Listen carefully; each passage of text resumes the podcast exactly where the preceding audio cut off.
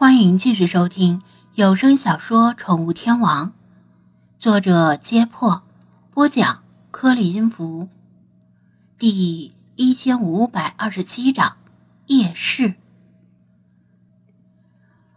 张子安在树林里走出几公里，然后找了处隐蔽的地点躲着，好不容易入了夜，才算松了一口气。做饭是不可能了，连生火都不敢，因为炊烟可能会暴露自己的位置。好在他考虑到进入森林后也许会遇到无法做饭的情况，带了自热米饭和飞马丝凑合着填饱肚子。猫精灵们倒是习惯了冷食，依然吃的猫罐头。吃饭之后，他把包装盒和空罐全都埋进土里，以防被人发现。最不爽的是只能喝凉水，这对于习惯喝热水的中国人来说实在难受，但这种情况下也不能奢求太多。陆军自行离开了一会儿，大概是去找水喝，喝完之后又回来了。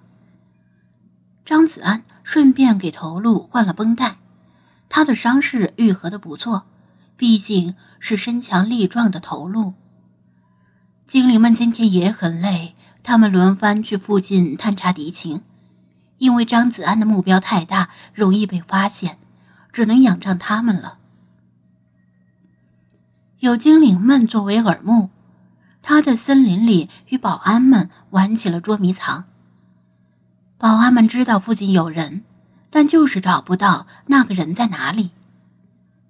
菲娜对于东躲西藏的做法不满意，他认为无论敌人再强大，也要像战士一样勇敢的战斗。张子安则劝他，就算是斗争，也要讲究策略和方法，以保存我方有生力量为主，得到了弗拉基米尔的极力赞同。归根结底，落到这步田地是他的失策，低估了敌人的力量，想打个911就能够将对方一网打尽。但谁又能想到，连当地警方内部也跟里皮特他们串通好了呢？入夜之后，他更不敢点灯，也不敢用火，倒是正在搜索他的保安们都拧亮了手电。不过这倒是难不倒他，他从包里小心地取出一个小玩意儿，是在美国当地买的夜视仪，虽然只是单目夜视仪，毕竟民用不允许贩卖太先进的，但有了这个，至少能在不开灯的情况下看到路。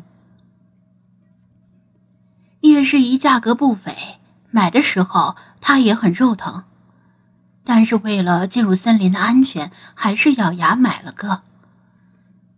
不过放在包里一直没拆封，连购物小票都留着，如果最后没用上，还可以当做全新品带回国内，放到闲鱼里回血，以防万一而买的夜视仪没想到在这种情况下派上用场了。精灵们怀疑的看着他拿出这个小玩意儿在眼前比划，他们都知道人类在夜里视力很差，就算到不了睁眼瞎的地步，也差不了多少。由于森林遮天蔽日，外加今天一直阴天没有月亮，森林里可以说是伸手不见五指。这么一个小玩意儿能让他走夜路，怕不是还没走几步就摔断腿了。单目夜视仪一般固定在战士头盔上比较方便，但张子安没有头盔，只能用手举着放在眼前看路。试着走了几步，一开始不适应单眼走路，总感觉无法掌握平衡，也找不到方向感，走着走着就要撞树。不过适应了一会儿之后就好多了。你真要返回屠宰场？本大爷劝你算了吧，安安生生的待在这里过夜，等明天打道回府，你别偷鸡不成蚀把米。理查德什么都看不见，心里不安，嘴可没闲着。怕什么？今儿掉了碗大个疤。他豪言壮语的给自己打气。绿茶的讥讽道：“得了吧，本大爷劝你撒尿时小心，你那根细中华掏出来，估计会被猫头鹰当虫子叼了去啊。”曹从轻轻一响，弗拉基米尔钻出来说道：“是时候了，他们刚走过去。”弗拉基米尔对这种游击战乐在其中，还把一节带着树叶的软树枝编成了圆环戴在脑袋上，在草丛中行动更加的隐秘。好，张子安把大部分东西都留在这里，仅带了少量可能用到的东西，轻装简行，跟着精灵们悄悄折返。鹿群在夜晚的视力不佳，此时都已经休息了。张子安留下的东西有他的气味，所以他们安心地留在原地，没有跟着他。令精灵们想不到的是，尽管他走路的时候歪歪扭扭，但竟然没有撞到树，而且也能够避开脚前的大坑。当然，一些小的磕绊是免不了的。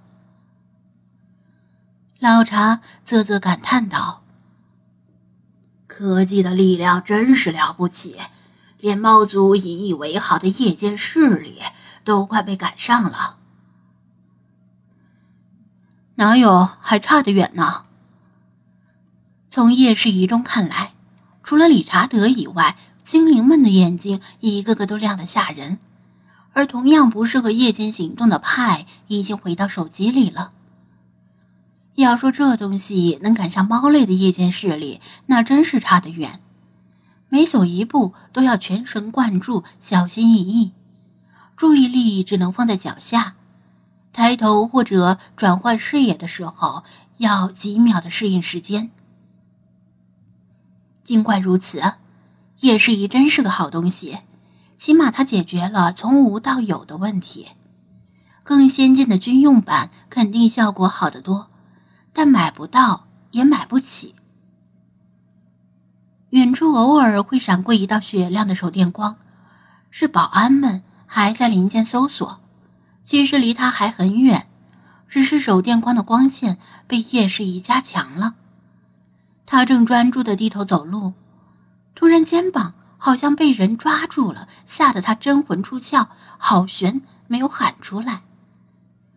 森林里绝不可能有自己人，要么是敌人，要么是鬼。要说是敌人，不太可能，什么敌人能够在精灵们众目睽睽之下接近他？难道真是鬼？他被吓出了一身冷汗，猛然转头一看，抓住他肩膀的不是人，而是之前那只斑点猫头鹰。他站在他一侧的肩膀上，眼睛同样亮得吓人。由于猫头鹰飞行时无声无息，精灵们此时才发现他的到来，这也证明他翅膀的伤势已经好得差不多了。另一侧肩膀上的理查德不知道发生了什么，但能够感觉到他的肌肉紧绷与大幅度的动作。怎么了？没什么，那只斑嘴猫头鹰又回来了。他小声说道。这就像是一场秘密潜入类型的 FPS 游戏，他的任务就是赤手空拳绕过巡逻的敌人，抵达目的地。走在最前面的弗拉基米尔突然驻足，握紧拳头，比划了个停止前进的手势。张子安知道他发现了情况，赶紧找棵树藏好身形。红木森林的树都很粗大，想藏身简直太容易了。过了几分钟，有说话声和踩踏草叶的声音传来，两条笔直的手电光晃来晃去。